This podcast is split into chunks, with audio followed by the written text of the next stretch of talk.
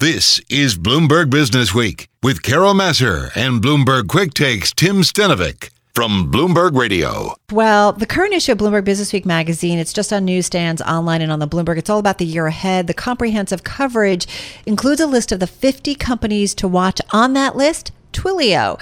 Uh, it's a company, it's a stock that was one of the last year's high flyers, up 244% in 2020, amid a time of robust demand for its communication software.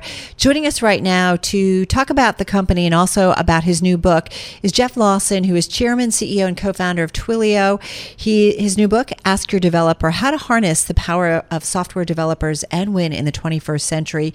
Uh, Jeff joins us on the phone in San Francisco. It's taken a, a, a week.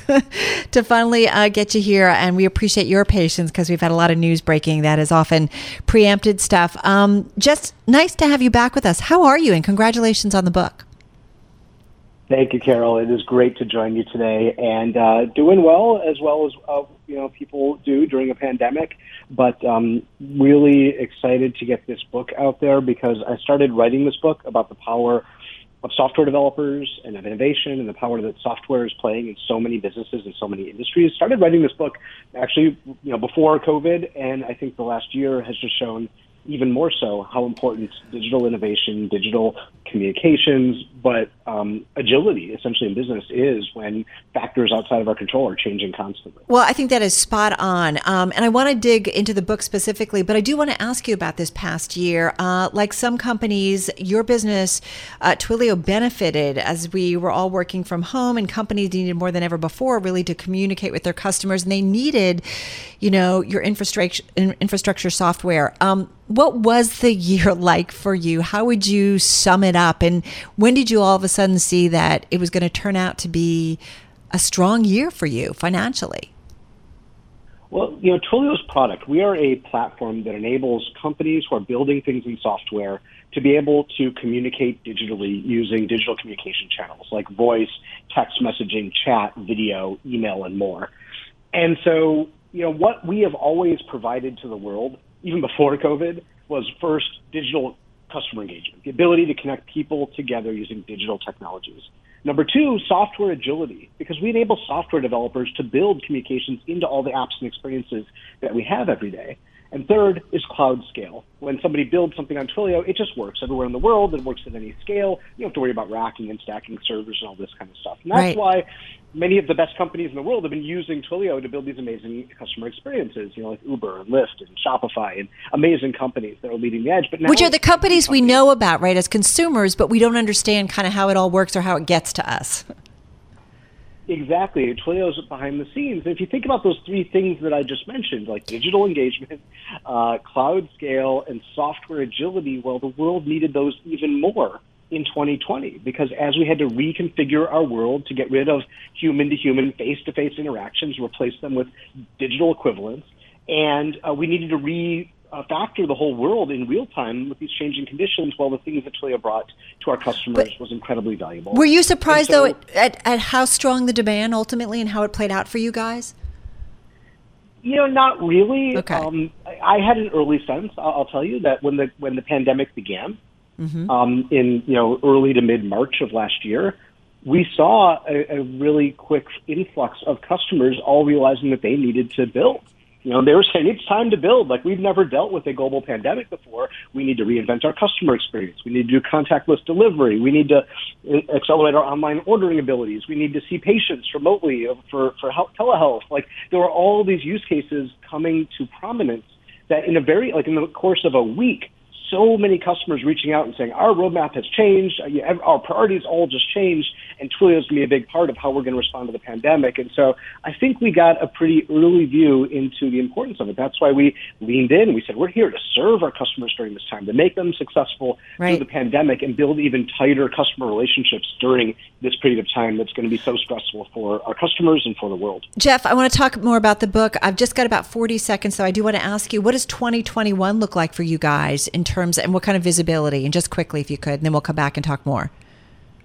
Well, we see 2020 as having been an acceleration of the trends that have long gone on, of the world moving to digital, of every industry becoming a software industry, and every company having to really uh, up their digital game. And 2020, the pandemic accelerated those plans Oftentimes in companies, by six years, their roadmaps got accelerated. But 2021 is going to be no different. It, that acceleration is a one-way path. And every industry and every company who expects to win in this digital economy is going to have to keep up the pace of invention and agility and using software to serve their customers. And so I Right. think we're going to continue to uh, help companies unlock these amazing digital experiences. Forgive me, Jeff, and we love talking with you because you got to go a lot of places with us. But if I'm not a person who's into software, am I going to be like, okay, why do I need to read this book? And it sounds like we all need to read this book in terms of understanding, especially in an increasingly high tech world. You know, we've certainly seen that over the last year. Why did you write it? Who are you addressing? And what's the message you want to get out here?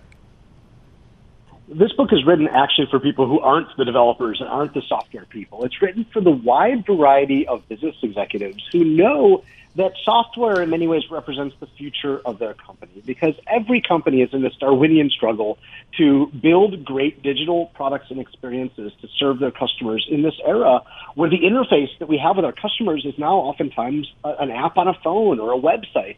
Therefore, it's the companies that build great software experiences. Those are the companies who win the hearts and minds and wallets of their customers. And so, so much has been said about this. You know, the software is eating the world, and so many industries have been challenged by the nature of software and how software is changing those industries. But not a lot has been said about how the business people, who aren't software developers, who aren't technologists, how do they partner with the technical talent in their company or the technical talent they want to bring into their company to actually successfully build those great digital products and experiences.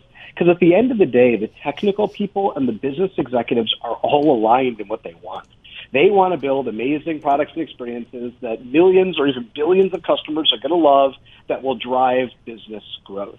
Yet oftentimes there's this invisible divide between the business executives and the technical talent because they speak different languages. Right. And the interesting thing is that I'm a CEO of a public company. I'm also a software developer. So I've had a foot in both of these worlds.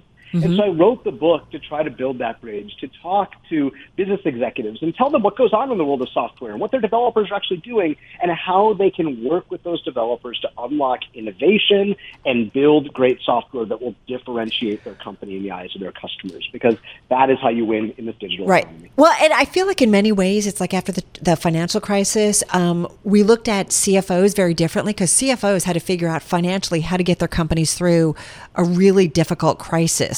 And it wasn't just, you know, accounting guys, you know, checking out the numbers. They became really key and implement, you know, and, and strategical Strategic, to yeah. companies. And I feel like that's what we see now with CTOs and IT departments increasingly. It's not just like, hey, I need a new mouse pad. You know, it's a lot more strategic, um, you know, especially as almost every company has become a tech company.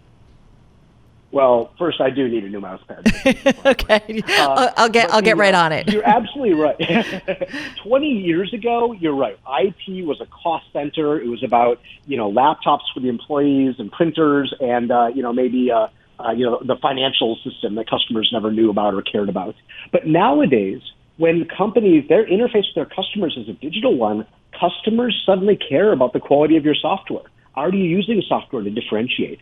So software has moved from the back office and the cost center to the uh, revenue driver of so many companies, and it actually is something that customers care about. Think about your bank. You know, it used to be that your bank was a bricks and mortar store that you walked into, and if it was well decorated, well lit, the teller was friendly, and they gave your kid a lollipop, you'd say, "Well, I like my bank." Nowadays, your bank is a software app on your phone, Right. and you like your bank if the app is fast, if it doesn't crash, and if it makes your life easier. And the act of achieving those things is really the act of companies listening to their customers and answering the problems that their customers need solved with all that software. And that's fundamentally an act of building.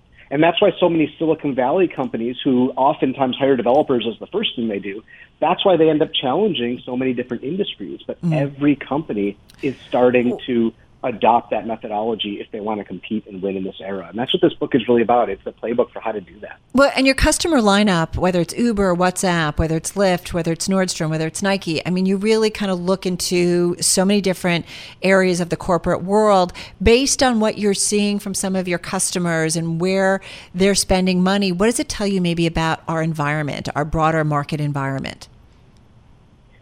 Well, I think that it's it's just it's just a truism that in the digital economy, the companies with the best uh, digital experiences are going to win the hearts, minds, and wallets of customers. It's as simple as that, right? Every company. Yeah, and I, and I look at you know it's not just about the the startups, and it's not just about certain companies. It's really every company. In the book, I talk about the story about Domino's Pizza, actually, mm-hmm. which has been a huge like look at their stock price over the last decade. It's an amazing story of a company that transformed from a pizza company to a technology company. And the C- it all started with the CEO, Patrick Doyle, about a decade ago, realized that he needed to transform Domino's into a technology company, lest he be disrupted by all the food delivery services.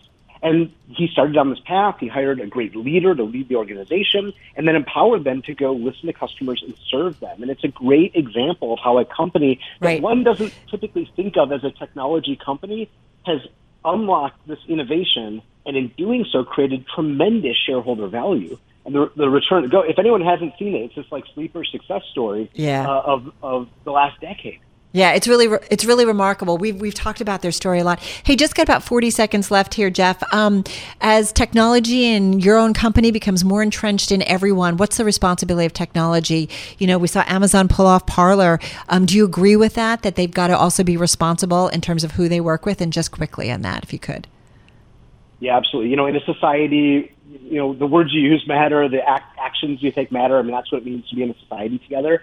And this is nothing new, right? It used to be that if you walked into a, a, a movie theater and yelled fire or an ice cream shop and started shouting racist epithets, like you'd be kicked out very quickly. This is the digital equivalent of that. That's why technology yeah. companies and really most companies have terms of service, acceptable use policies. And if customers can't abide by them, then uh, companies have the right to say, we don't want you as a customer. And that's really what you see going on. And it's nothing new. It's right. being applied uh, in the digital realm. Hey, listen, good stuff as always. Good luck with the book. Jeff, thank you. Jeff Lawson, Chairman, CEO, co founder of Twilio. Check out his new book, Ask Your Developer How to Harness the Power of Software Developers and Win in the 21st Century.